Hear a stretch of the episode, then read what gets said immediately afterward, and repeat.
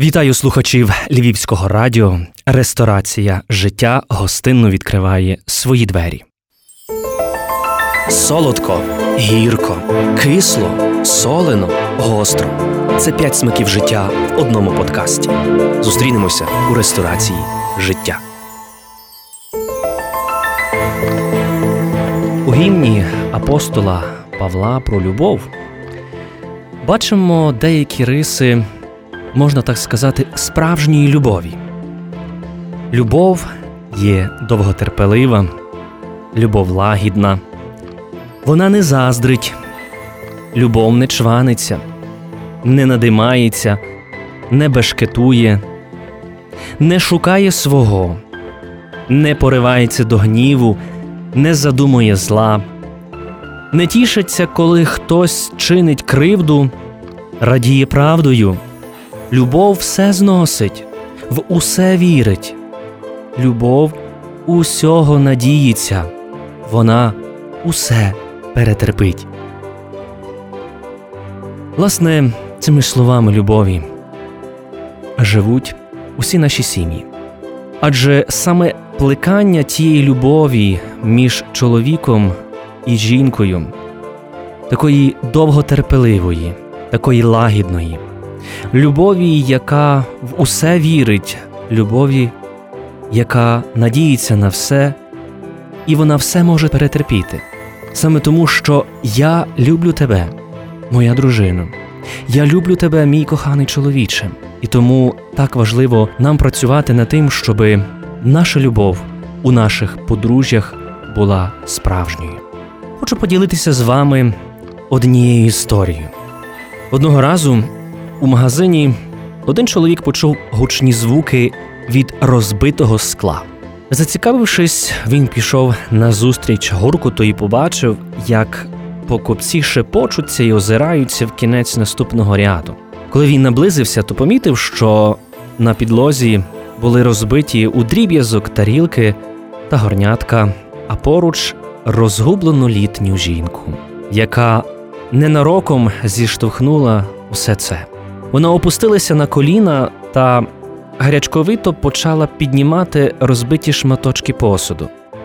Поряд був і її чоловік, який зривав штрих-коди з кожного розбитого ламку, промовляючи: Тепер нам доведеться за все заплатити.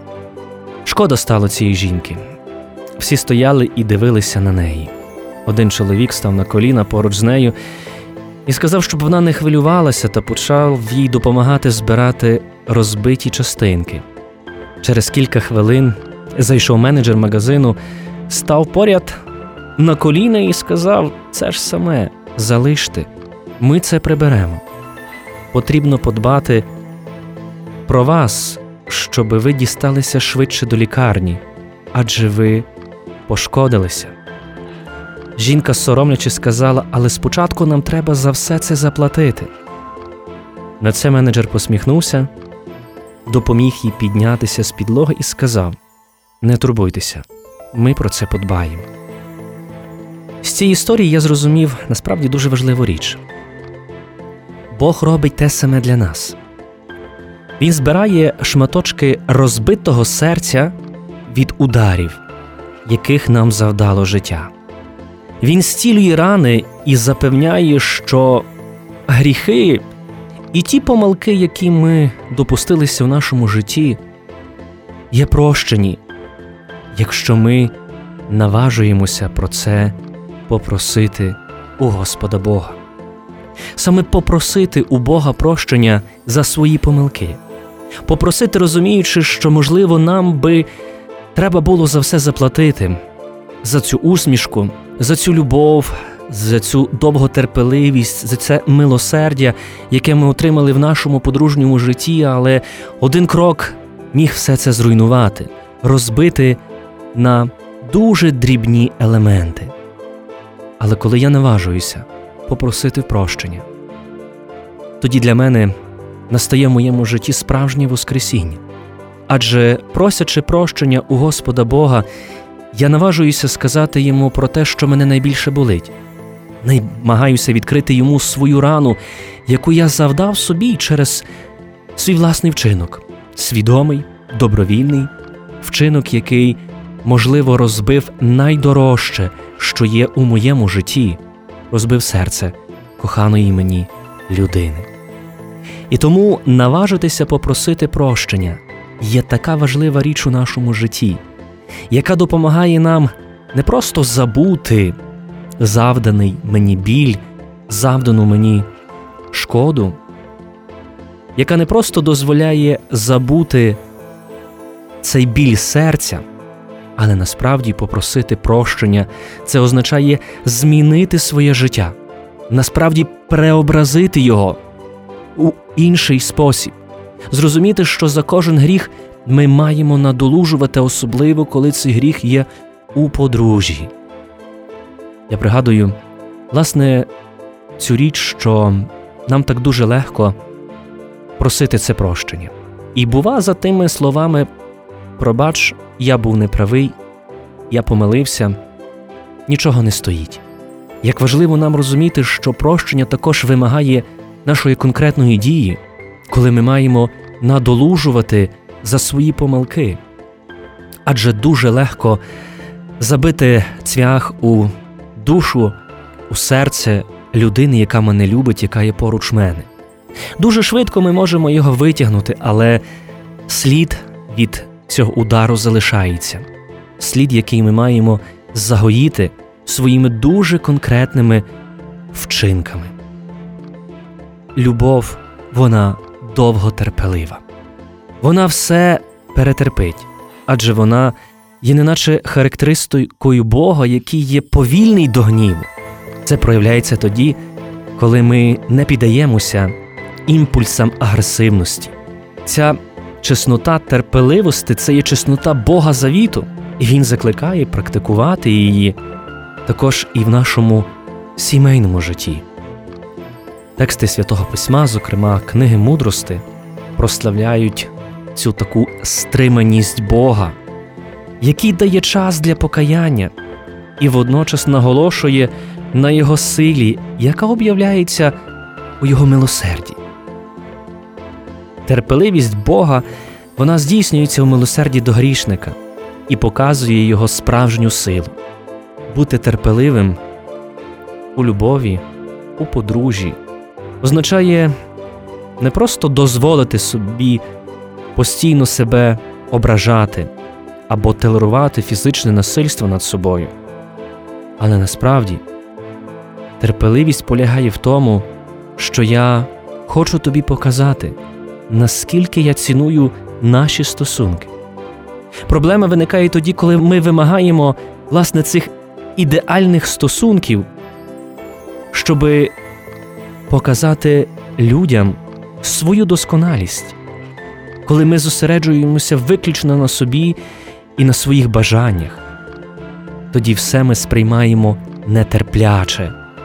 І ця нетерпимість вона збуджує в нас агресивні реакції оскільки разів ми переживали цю нетерпимість у нашому житті, скільки разів ми відчували таку емоцію, яку я назву сьогодні однією із раною нашого серця, це є гнів.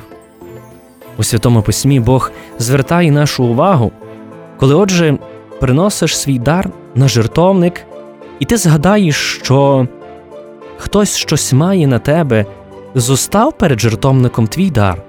Піди, помирися, і тоді лишень приходь і принос свій дар. Але що робити, коли у моєму житті зародився гнів? Що робити, коли він, неначе вогонь, опанував моє серце? Що робити, коли ти жорстоко зранив мене чи зранила? Як я можу тебе пробачити?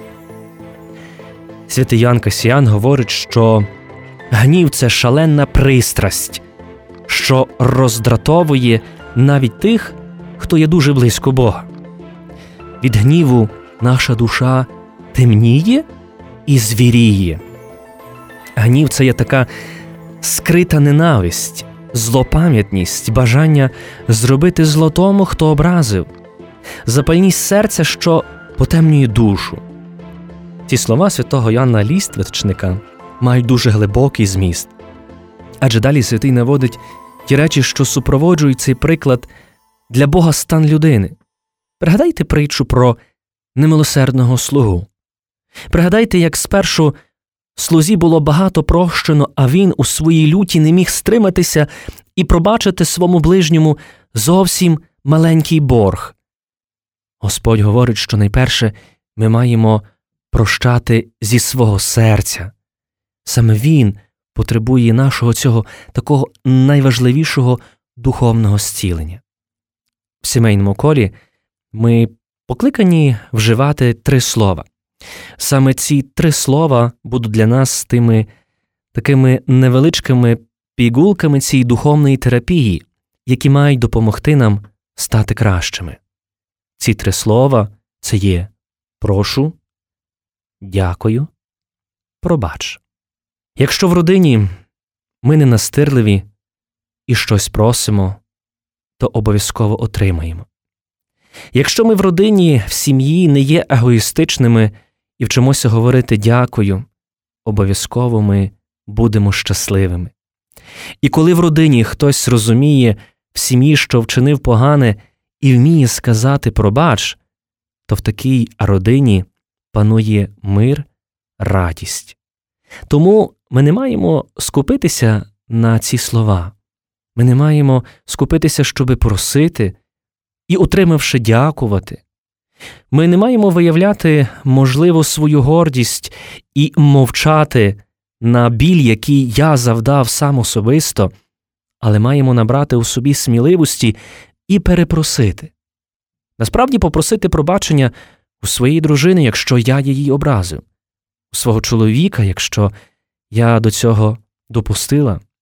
Ми маємо попросити пробачення у своїх дітей, якщо ми, можливо, своїм життям не вчимо їх цих правдивих, справді добрих християнських цінностей, тих рис справжньої людини. І просити пробачення це є риса насправді шляхетних людей. Неодноразово прошу пробачення у своєї дружини, неодноразово прошу пробачення у своїх дітей, адже розумію, що я є недосконалий, але хочу таким бути. І розумію, що процес досконалості це не лише відчувати, який я гарний і як я високо злітаю до неба, але процес досконалості полягає в тому, щоби бачити свої помилки, виправляти їх задля добра і щастя своїх рідних, тих, які є зовсім поруч мене. Тому для того, щоби зціляти ці рани серця, ми маємо навчитися перепрошувати. І перепросити тим, кому ми це завдали, лишень тоді приступати до Господа Бога, до тайни покаяння. Бо легко попросити у Господа Бога прощення за свої вчинки, які ми зробили супроти дуже мені рідних, близьких людей, яких ми любимо, чи дружини, чи чоловіка, чи моїх дітей. Легко попросити в Бога, перепросивши. Але чи легко це зробити справді фізично наживо з тими, кого ти образив? Для того, щоб справді наші роздуми і наша ресторація була смачною, розповім вам одну дуже цікаву історію, яка трапилася, власне, зі мною. Одного разу, прийшовши додому, я почув гострі дискусії, гострі слова навчання, які відбулися у мене вдома. Почув, як дитина не хоче робити уроки, почув в тому жінки, але прийшовши сам з роботи, усвідомив те, що, можливо, я не до кінця розібрався в ситуації і зумів у своїй агресії, у своїй нетерпимості навчити всіх, як вони мають жити. Але занезадовго усвідомив, що помилився, усвідомив, що образив дружину, образив дитину, і треба було виправляти ситуацію. Цю ситуацію треба було виправити в дуже кардинальний спосіб, розуміючи те, що ніколи не можна ображати дружину в присутності своїх дітей, і ніколи не можна принижувати власне дітей своїх в будь-який спосіб. На другий день мені спало на думку прийти, принести букет квітів, закликати свого сина, стати перед дружиною і попросити в неї вибачення.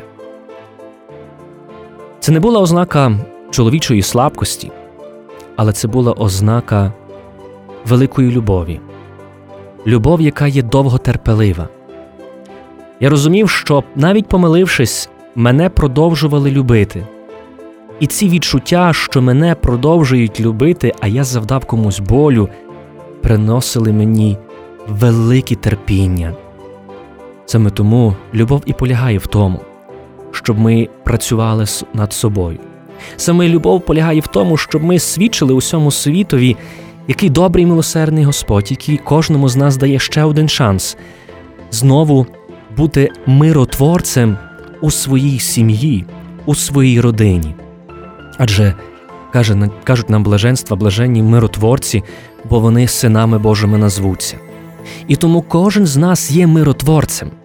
Тому кожен з нас у своїй сім'ї може бути тим добрим прикладом особи, яка не є абсолютом, яка помиляється, але яка вміє просити прощення заради того, щоби зберегти ту любов, яка є лагідною, яка є довготерпеливою, любов, яка на все надіється, все зносить і все перетерпить.